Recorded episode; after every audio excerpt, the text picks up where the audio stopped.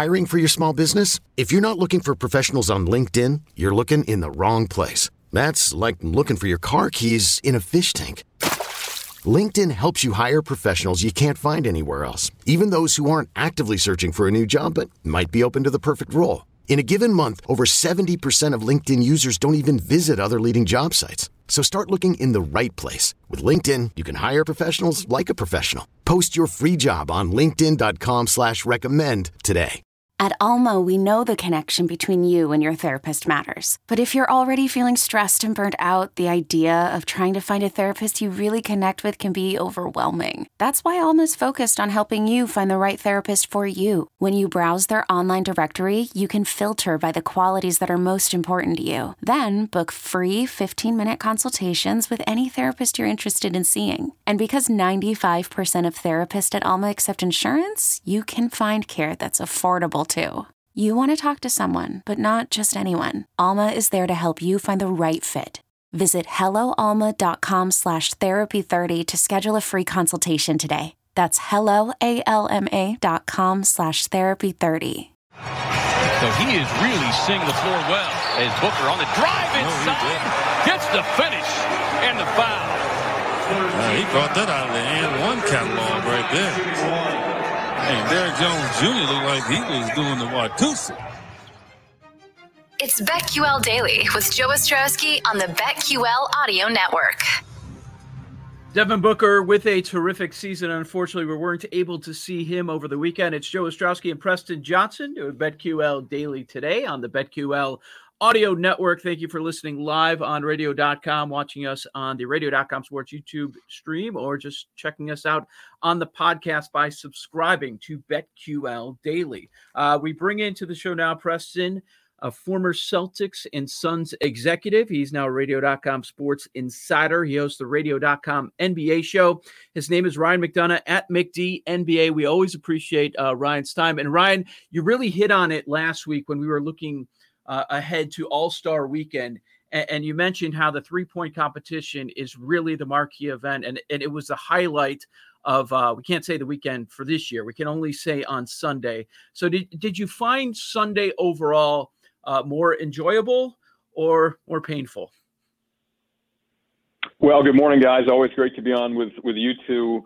Um, yeah, I, I, I, enjoyed it. Uh, I thought it was, you know, the right thing to do, having everything on one day. Um, it was less drawn out. Uh, the dunk contest, in particular, I didn't think the contest was great, but I loved how compact and condensed it was.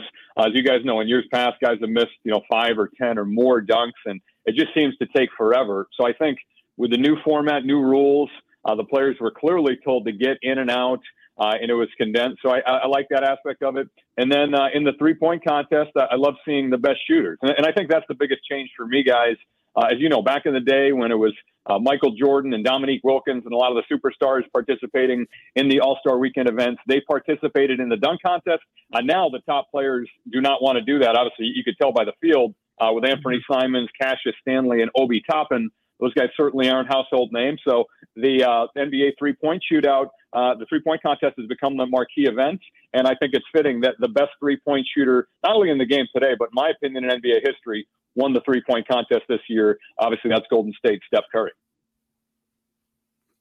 Yeah, and uh, it, it, was uh, it felt a little dicey too. We can't forget the news that was happening earlier on in the day um, boy, when, when you get word, okay, we, we have Embiid out and Simmons out, uh, you're you're thinking worst case scenario. Oh, this is exactly what we were worried about sending the best players in the world in the world uh, all to one city. Now, certainly was concerning, Joe. I, I, think the NBA did it the right way, though. I mean, I, I was impressed to hear that those guys, both coming from Philadelphia, flew separately on two different private planes. Obviously, there's an expense there, uh, but I think it was the right move. And it seems like the barber they were in contact with, who tested positive for COVID, you know, that was in Philly or somewhere outside of Atlanta. Um, so, you know, everybody I talked to said it was a very efficient, business-like trip. Uh, you flew in, you were supposed to arrive and be checked into the hotel uh, prior to 7 p.m. local time on Saturday night. Uh, you didn't leave the hotel. I'm sure you guys some of some of the interviews uh, that the, the players and coaches did. Um, they were done by a, a Zoom or Skype, something like that. And then you went and did the events, you played the game, and then got out. So Uh, I don't think it's something obviously the league wants to do in the future. Uh, the fan engagement is a big part of it with all the different events and festivities. Uh, they have NBA Cares in the community under normal times. So I think the league will get back to that starting next year. Uh, but for this year, I think it was necessary from a business perspective. And other than the one glitch uh, with the two guys from Philly, Embiid and Simmons, uh, being pulled out at the last minute, I think the game and the weekend went relatively well. Ryan, take us uh, behind the scenes a little bit. Now, the second half is going to get going tomorrow. We have two games Washington against Memphis, San Antonio against Dallas. But uh, over the All Star break, maybe say uh, we're talking about players that did not participate, did not uh, travel down to Atlanta. Uh, what sort? What's been happening over the past week? Is it all just getaway, no contact, no shoot arounds at all, and and return to work Wednesday, Thursday, or how does this work?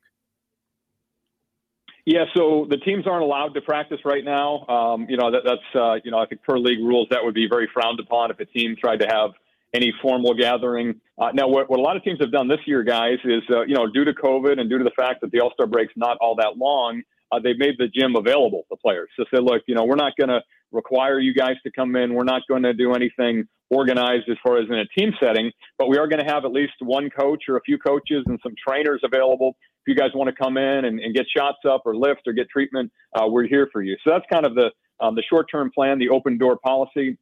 Um, but guys, the All Star weekend uh, goes very quickly, so that, that's basically ending now. As you mentioned, there are uh, four teams, two games tomorrow night, and then the majority of the league uh, comes back and plays on Thursday. Um, so right back into it for the second half.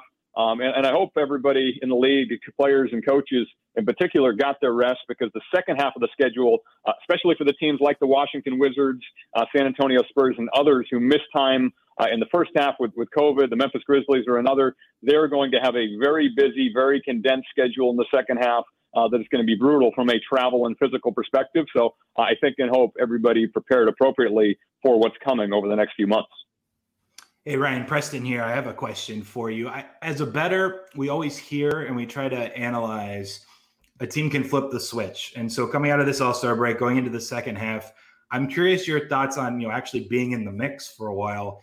Is that a real thing? Like come playoff time, can the Lakers just flip a switch? Can the Clippers just flip a switch? Can teams like Milwaukee in the last few years, or for example, the Jazz this year, are they winning too much too early? Are they peaking too early? Some of these narratives that we try to discuss in media, but when it comes down to it, I'm very analytically driven. I kind of ignore most of them, but I'm curious, like the whole in the NBA flip the switch thing in the playoffs, like that's kind of been a thing now in recent years where teams, whether they be LeBron teams or the Warriors, whatever it may be, they've been able to do it. How or, or why, or is that even a thing for you, do you think? Yeah, I've seen it go both ways, Preston. Um, you know, the, the most recent example, uh, just going back to last year, I think is a negative one with the LA Clippers. That's what we heard about the Clippers, yeah. um, you know, all year long. That Doc Rivers and others say, well, you know, we haven't really had a lot of time together. We'll, we'll uh, you know, crank it up once we get to the playoffs. And they, they did get to the playoffs, and uh, everything seemed to be going fine. They're up three-one in the Western Conference semifinals. Looked like they were cruising to the matchup that everybody anticipated in the West Finals against the Lakers, and then they completely fell apart, uh, losing three games in a row with a now infamous collapse that led to a lot of changes uh, in LA with the Clippers, with Doc Rivers being out of a job, uh, roster changes, and you know a lot of short-term pressure on that organization with Kawhi Leonard approaching free agency. Um, so it, it hasn't worked at times, but it has worked uh, other times. Uh, I was with the Celtics uh, going back about a decade in 2010. Uh, we were about a 500 team through the first, I think, 54 games of the season. We are like 27 and 27. Uh, the team played a lot better down the stretch and ended up uh, taking the Lakers to Game Seven of the NBA Finals. That LA, led by Kobe Bryant, won that year. So that team certainly flipped the switch. Um, so I, I, I, look at the talented teams, guys. That's what it comes down to for me. It, it's not, you know, if you're a um, you know mediocre team or above average team, can you play harder? It's just the talent. So I, would look at the most talented teams. If you think, um, you know, the Lakers are underperforming, for example, uh, you know, the uh, I, I, wouldn't put the Brooklyn Nets in that category because they're playing well now. Um, but even a team, you know, like, like going further down the, the uh, Eastern Conference, like the Miami Heat or the Boston Celtics, I think with those teams, for me, Preston, it's more health than flipping the switch. But if they do get healthy and they play a little better and a little harder, uh, could one of those teams in Boston and Miami, who met in the Eastern Conference Finals a year ago, surge and be back in the conference finals this year. Uh, I certainly think that's possible. I have Brooklyn as the favorite in the East, but after that, uh, maybe Philly's ahead of those teams. But I do think there's an opportunity for a team to turn it on the second half of the year and end up playing in the conference finals. This is BetQL Daily with Joe Ostrowski and Preston Johnson. Today, our guest, is Ryan McDonough at McDNBA on Twitter. He hosts the radio.com NBA show. Uh, we've got the trade deadline just 16 days away, Ryan. Uh, what did you think of the news of uh, Blake Griffin going to those Nets? This episode is brought to you by Progressive Insurance. Whether you love true crime or comedy, celebrity interviews or news, you call the shots on what's in your podcast queue. And guess what? Now you can call them on your auto insurance too with the Name Your Price tool from Progressive. It works just the way it sounds you tell Progressive how much you want to pay for car insurance, and they'll show you coverage options that fit your budget. Get your quote today at progressive.com to join the over 28 million drivers who trust Progressive. Progressive Casualty Insurance Company and Affiliates. Price and coverage match limited by state law. Okay, picture this. It's Friday afternoon when a thought hits you. I can spend another weekend doing the same old whatever, or I can hop into my all new Hyundai Santa Fe and hit the road. With available H-Track all-wheel drive and three-row seating, my whole family can head deep into the wild. Conquer the weekend in the all-new Hyundai Santa Fe.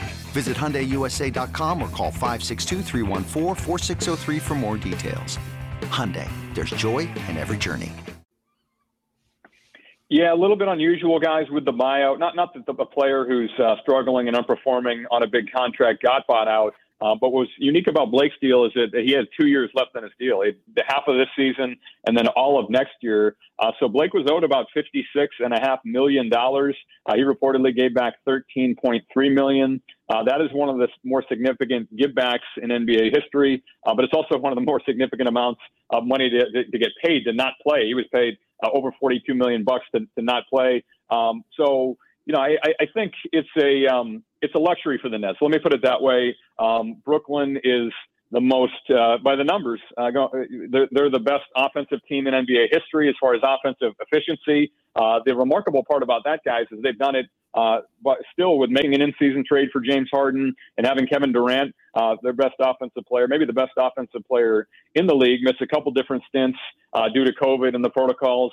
Um, so they have enough offense. So for me, it was like found money for Brooklyn they're obviously doubling down on offense, saying, look, we're just going to try to outscore uh, everybody. Uh, their defense has been a little bit better lately. Uh, they played better going into the All Star break, but they're still ranked 26th in the league, guys, in defensive rating. Uh, a team with a bottom five defensive rating, as far as I can tell, has never won an NBA championship. I don't even think they've been to the finals. So that, that'll be the challenge for Brooklyn. Uh, and I don't think they're done uh, tinkering with their roster. I wouldn't be surprised if they add another traditional center, either via trade or more likely in the buyout market. And uh, as we discussed on Radio.com's NBA show yesterday with Dave DuFour, uh, they may add some wing defense as well. Uh, but the team certainly has enough offensive talent, and firepower. But I think to win a championship, they need to get better on the defensive end.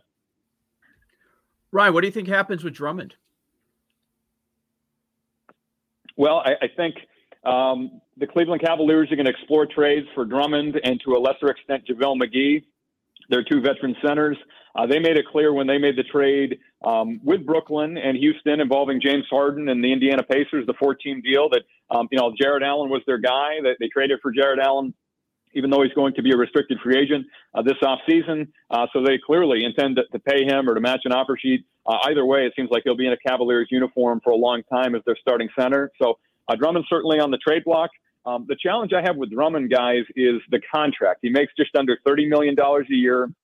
He's still in his prime. He's 27 years old, but he wants another big money, long term deal. And uh, so if you're, if you're an opposing team, I think you're hesitant. I, I know you're hesitant to give up a lot of value for a player like that, knowing that he's going to be an unrestricted free agent and he has um, high hopes. One thing that actually works against you guys if you trade for a player like Drummond is you have his full bird rights.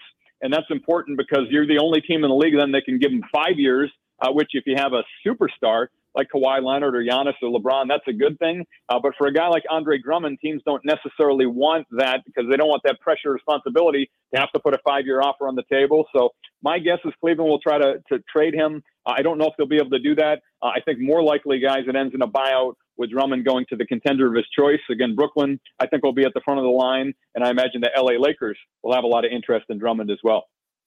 Uh, for good reason, uh, Ryan. We've talked a whole lot about the Utah Jazz, and at the break, they have a two and a half game lead for the best record in the Western Conference. And, and just taking a look as far as win percentage, strength of schedule for the second half of the season, easiest schedule, the Utah Jazz. Do you expect them to uh, end up as the number one seed in the West? I do. Yeah, they're, they're rolling right now, guys. Uh, now, they did drop their final two games prior to the All Star break. They had that controversial uh, loss in Philly where um, Rudy Gobert and Donovan Mitchell sounded off on the officiating and, and both got fined for it. Uh, but when I look at the Jazz, they're the only team in the league who's in the top five in offensive and defensive efficiency. Uh, usually, to win a championship, you have to be in the top 10 in offense and defense. That's why I mentioned my concerns about the Brooklyn Nets defensively. Well, Utah is fourth in both categories. Uh, so they're good offensively, they're good defensively. They, they, they really shoot the ball well. Um, when, when, you talk about three point shooting, with not only the, the volume, but the efficiency of their shots, guys. And then defensively, they have the best anchor in the game in Rudy Gobert. Uh, so I'm, I'm, bullish on the Jazz. I, have said on this show, uh, and you better you bet and others that when they were 12 to one uh, for you know the championship odds, I thought that was way way too low. Uh, looking at the lines now, it looks like they moved closer to seven to one. I still think that's pretty good value. Uh, look, the Lakers and Clippers have more star power. Some of the teams in the Eastern Conference do as well. But I love Utah's balance. I love their depth. Uh, I love the way they're coached. They had three All Stars this year uh, with Mike Conley, and I, I, just think it's the right team at the right time. So yeah, I wouldn't at all be surprised if they're holding the Larry O'Brien Trophy uh, later this year because I think they play better and look better to me than any team in the league to this point. Ryan, earlier in the show, we were talking about uh, the Dallas Mavericks probably possibly making a move in the second half of the season. When you look at the bottom of the playoff picture in the West, San Antonio, Dallas, the eight right now, Golden State, Memphis, uh, they're hanging right there. Are there any teams that jump that pop out to you that that you think could start to climb? Well, Dallas has played better lately. They've won three games in a row, as you mentioned. They're they're up to eighth. Uh, keep in mind for your listeners, it's important to get in the top six this year. That'll be the battle uh, to get in the top six because if you're in the top six, you're automatically in the final playoff field. If you're seeded seventh through tenth, you have to play your way in. Um, so teams are going to try to get to the top six, which in the Western Conference is is not easy. Uh, looks like we know four of the teams uh, at this point, um, with the two from LA, Phoenix, and um, and Utah. You know, th- those four look like they're pretty solid teams in the top six. Uh, so who gets, you know, the, the next two slots? Is it Portland? Is it Denver? Is it, you know, somebody like Dallas or San Antonio who you mentioned? Um, it, but, but, you know, I, I, think the pressure, guys, for those teams is uh, they will look to add, they will look to upgrade. But the teams behind them, especially as I look down the standings and see Memphis in 10th and New Orleans in 11th, uh, New Orleans has underperformed, in my opinion, with a young team. Uh, but Memphis, in particular, is intriguing to me. Uh, Ja Morant, I think, is going to be a superstar. Jaren Jackson Jr., uh, who's their second best player and their best big man, uh, hasn't been healthy. It seems like he'll get back, come back soon. Uh, they just got Justice Winslow back in the lineup recently. I think he'll play better in the second half than he did in the few games prior to the break. So keep an eye on those two teams, New Orleans and Memphis, with the Grizzlies in particular